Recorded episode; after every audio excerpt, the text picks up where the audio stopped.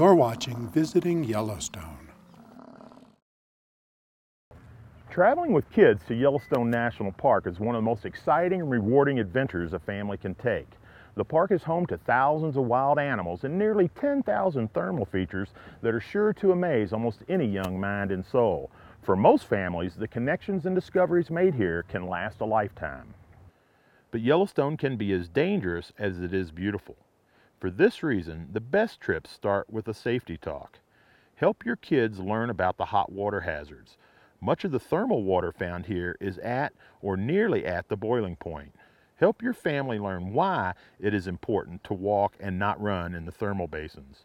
Visitors should always remain on boardwalks and trails where they are available, but hot pools can be almost anywhere in the park, so explore safely. As you explore, watch for wild animals. Yellowstone law requires humans to stay 100 yards from bears and wolves and 25 yards from all other wildlife. Look for ways to help your kids learn why these laws are in place and how they can help protect the park. Remember, automobiles may be the greatest danger to your family. Our website is a great place to do some learning before your family gets here. On our homepage, www.nps.gov/yell, there is a link called For Kids. There are puzzles, a scavenger hunt, and other ways to learn about Yellowstone. You can even print some coloring book pages that can be completed at home or on your next trip. Some of the most exciting ways for kids to learn about Yellowstone are the Windows into Wonderland electronic field trips on our website. These award-winning e-trips delve into some basic geology, ecology, and history that kids will find fascinating. Adults will enjoy these e-trips as well. In Yellowstone, the opportunity to learn continues. Ask about the Junior Ranger or Young Scientist programs. Both of these programs are sold at the park visitor centers and require the participants to explore and learn some fun facts during their vacation. Even if your kids are not interested in completing the requirements for those programs, introduce them to a ranger. It could open a whole new world for them.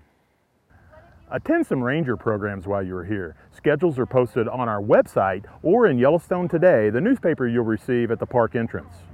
The evening program with a ranger is a special part of our heritage. Dress warm. Always pack extra warm clothes when coming to Yellowstone, including hats and gloves.